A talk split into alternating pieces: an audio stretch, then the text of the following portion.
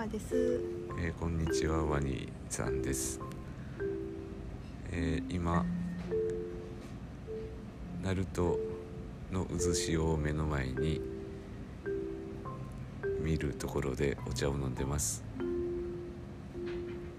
ナルト大橋っていうのかな、これ。そうやね、うん、ナルト大橋とか、あとなんこれナルト海峡っていうの？ナルト、うん、ナルト海峡かな、うん、ナルト海峡とか、あと淡路島とか見える、えー、と徳島側、うん、から見てます。うん、ちょうど今日は、えー、と今干潮の時間で、うん、渦が巻いてるみたいなんですけど渦潮のあの潮を見る船があの目の前をいっぱい走って見てるようやですけど、僕らのこの横の角度からやったらあんまりよく分からへんな。なんかこう白い波が立ってるぐらいで、うん、そうですね、うん、白波がすごい見えてるけど、うん、まあでも近くに行けば渦になってんやろうね。うん、そうよね。渦はあの一応鳴門大橋の渦の道っていうのかな、うん、もうあの渦の道って言って、鳴門大橋の下にこう渦潮を 見, 見ることができる、うん、展望室みたいなのがついてるこう道があるんですよね。うん、でそこからあの渦潮をこう真下に見ることもできるんですけども、うんうんうん、ちょうどそのバスが着いた、私たちが着いた時、うん、一回行ったんですけど、うん、あの渦のない時間で、うん、あの渦はまだ見てないんですけど、うん、でも結構歩き回ったんでくたびれて、うんうん、あの渦そのものを 見, 見ないであの、うん、今は岸からあの白波を見てるって感じであのでもナルトの渦が な, なんでこう渦になるのかっていうメカニズムはちょっと分かったかな。うん、なんかさっき、うん、あの渦潮エディー館でしたっけ、うんうん、にあの見学に行って、うん、でそこでその渦潮がどうして発生するかっていうメカニズムを教えてもらったんで、うん、何やったっけ、なんかこうあの瀬戸内海とその、うん、黒潮から入り込んでくるところのこの鳴門海峡のところがすごくこうあの間が狭くって、でこう干潮の差があるときにすごいそこの流れが速くなるみたいねんな、うん、潮の流れが、うんうんうん、でそのこととなんかこう海面あ海の底の地形があのそうそう橋のと、うん、深く付近だけちょっと浅くて、うん、でその両脇が、うん、ちょっと深くこうえぐれてるような地形になってるみたいで、うんうんうん、あの渦ができやすいみたいやねんけども、うん、あのそう言ったらその昔川をカヌーでやってた時もあの、うん、やってたあカヌーをこい、うん、こいでたよね、うん、こいでた時もあの、まあ、そういうなんやろなこう渦潮のメカニズムみたいなのがあって、川の中にってこと？うんとその川のな、うん、本流の流れってあのはいはい分かった分かった水があの、うんうん、一番流れが強いところやねんけども、逆行してる部分ができる、ね、うん、その脇、うん、本流の脇ってあの渦ができててこうあの、うんうん、本流に対して逆に渦が巻いてんだよね、上流側にっていうか、うんうんうんうん、で言ってみたらそれの大きいバージョンがこの、うん、渦潮。なるほど。あのそういった、えー、と大原祈りとかでも、うんうん、ここは、えっと、最初いぶき戸主が風をブーって吹いて、うんうん、で瀬尾律姫、うん、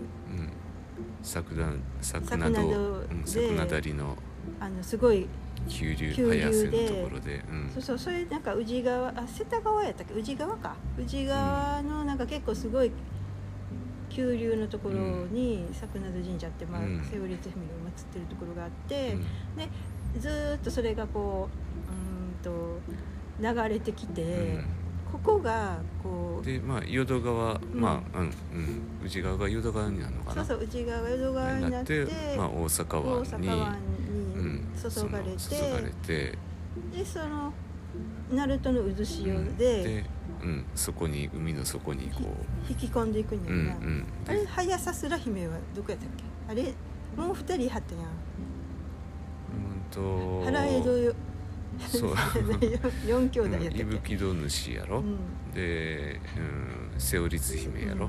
うん、で早明津姫、あ早明津姫と、うん、でえ早さすら姫、さすら姫と、うん、明津姫がそのそこ、まあ、こう、うん、渦巻いて、うんうん違うかったっけ？それは最後やと思う。はやさすら姫やと思う。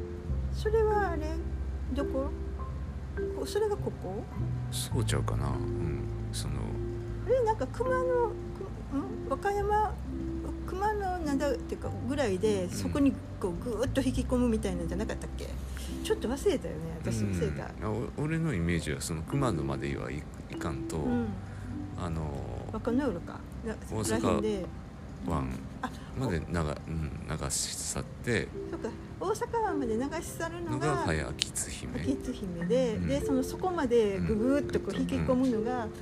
うんうん、この鳴門の渦のあたりなんかなって勝手に思ってたけど、うん、あじゃあそうかも早さすら姫かな、うんうんうん、それをなんかそのななんていうのかな水の浄化のシステムっていうのかなうんうん、うん、をなんか言ってんのかなってちょっとなんか今思い出したけど、うんうんうん、なんとなくそのまあちょっとその大原へ の, その背景的なこととかって全然知らんけども、うんうん、あのえー、っと日和子、はいはい、日和子があの、えー、っと流された経路をなんとなくこう思わせるところがあるなっていつも思うねんけど。ひろこじゃなくて、うん、ひろこは若姫さんやんか。そうそうそうそう。なんかその次に、えっと、押して文献においては、うん、えっとひろこの後にひよるこさんが生まれるかな。うんうん、でひろこ若姫が生まれたのは、うんうん、あのつくばのあたりやんか。うんうんうんうん、でその後そのイサナギイサナミが、うん、うんとまあ滋賀県の、うんうん、日吉大社のあたりかな。うんうんうん、に移って、まあはい、そこでこう、はい、あの甘神にならはる、ねうん、ならはるのよ、うんうん、で多分その後に一番最初に産んだんが甘神になってから産んだんがあの日和子やねんけどもえそしたら滋賀県で生まれてるってこと多分ねと思ってんのよああ、うん、そうなんやそしたらそのちょっとこうあのであの、うんうん、まあでもこうあのうまいことこう形にならんとひよるこっていう、うんうん、あの水子みたいな形で生まれてしまったんで水ひるこさんみたいな、うん、だっけ、うん、でそれをこう流しはんのよねうんで流しはったその先着いたところが、うんうんえー、淡路島やなんよ、うん、なるほどなるほど、うんうん、はいはいだからあの日吉大社大津やんな大津のあたりから流して、うんうんうん、で流れさえ着いた先が淡路島ってことは、うん、今の、 あの大原へのルートとそうやね一緒、一緒やん、うん、あのふ船に乗せて流さはんねんな、うん、足船か、うんうん、そしたらその伊吹戸主、うん、伊吹さんから吹き下ろす風で、うん、琵琶湖をブーンって流されて、うん、であの瀬田川から宇治川にバーってこう入っていって、うん、でこう急流にシャーって揉まれながら、うんえーとまあ、淀川に、うん、あの入って、うん、で大阪湾に出て、うん、でずっとそこから流れてきて、うん、あので淡路島に着いたみたいな感じなんかな、うんうんうん、なんとなくその大原へのルートと似てんのよね、うん、似てる似てる、うんなんかあのあと小野頃島、うん、も結構、えー、と淡路島のとこら辺にあるのかな、うん、みたいな話もあるよね、うん、あるよね、うんまあ、ひょっとしたらそのなんやろここれは古事記の表現やったっけ、そのうんとイサナギとイサナミがこう雨の浮き橋に立って 雨, 雨のぬぼこでゴーロゴーロと、うんうん、あのかもしれない、うんうん、あまりなんか実は古事記をしあんまり読んでないという、うん、私はで海を泥の海かなんかをゴーロゴーロとかき混ぜて、雫がでこう引き上げた時に、うん、あのポタリポタリと落ちた雫がおのころ島になってっていう、うんうんうん、なんかそのかき混ぜるっていうのもなんかあれかな、ナルトの図しようかなんかをイメージしてんのかな、分からへんけどかもしれんよね、うんうん、あの淡路島って、うん、イザナギ大神宮やったっけ、うんうんっていう名前の神社やったっけ、イザナギ神宮やったっけ、イザナギ神宮やったっけ、うん、なんかあのイザナギを祀ってる、うん、結構大きな、うんあれはかなんていうのお墓っていうか、うん、御陵なんやろうか、うん、どうなんやろそうなん、いやちょっと忘れた、なんかだいぶ前に行ったんで、うんうん、なんかそう、そういう神社があって、うん、あとレイラインに乗っかってたような気も記憶もあるけど、うんうんうん、えー、っとなんかそういうのもあるよね、うんうん、なんか結構国生み神話とか、うんうん、あのイザナギイザナミとご縁の深い土地というか、うんうん、そうやな、うん、淡路島とこうなんか形がよく似てる琵琶湖、うんうん、すごく似てるよね、うんうん、で琵琶湖も淡国って言ったんやな、そう、うん、淡海、うん、淡国でやっぱそこにもあのえー、っと高大社やった高大社、うん、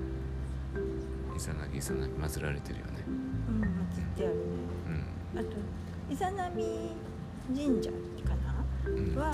えー、っと吉野川のはいはいはい、うん、うんとどこやったっけ、三好やったっけ、宇田らへん、うんなんかそこら辺にあったよね、うんうんうん、川のそばに、うん、あんまり全国的にそのイザナミの名前を冠した神社って多分ないけども、うんうん そ, うん、そこはそのイザナミの名前が入ってる、うん、結構稀有な場所というか、うんうんうん、だったと記憶してますけど、うんうん雄大な景色で、うんうん、今飛びがいっぱいこう、そうやね、飛んでて、うんうん、またなんかこのじゅうにがつの末で、うん、寒いよね、うんうん、外はね、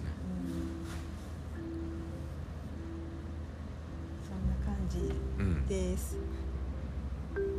はい、はい、ありがとうございました、ありがとうございます、良いお年を、あ、良いお年を。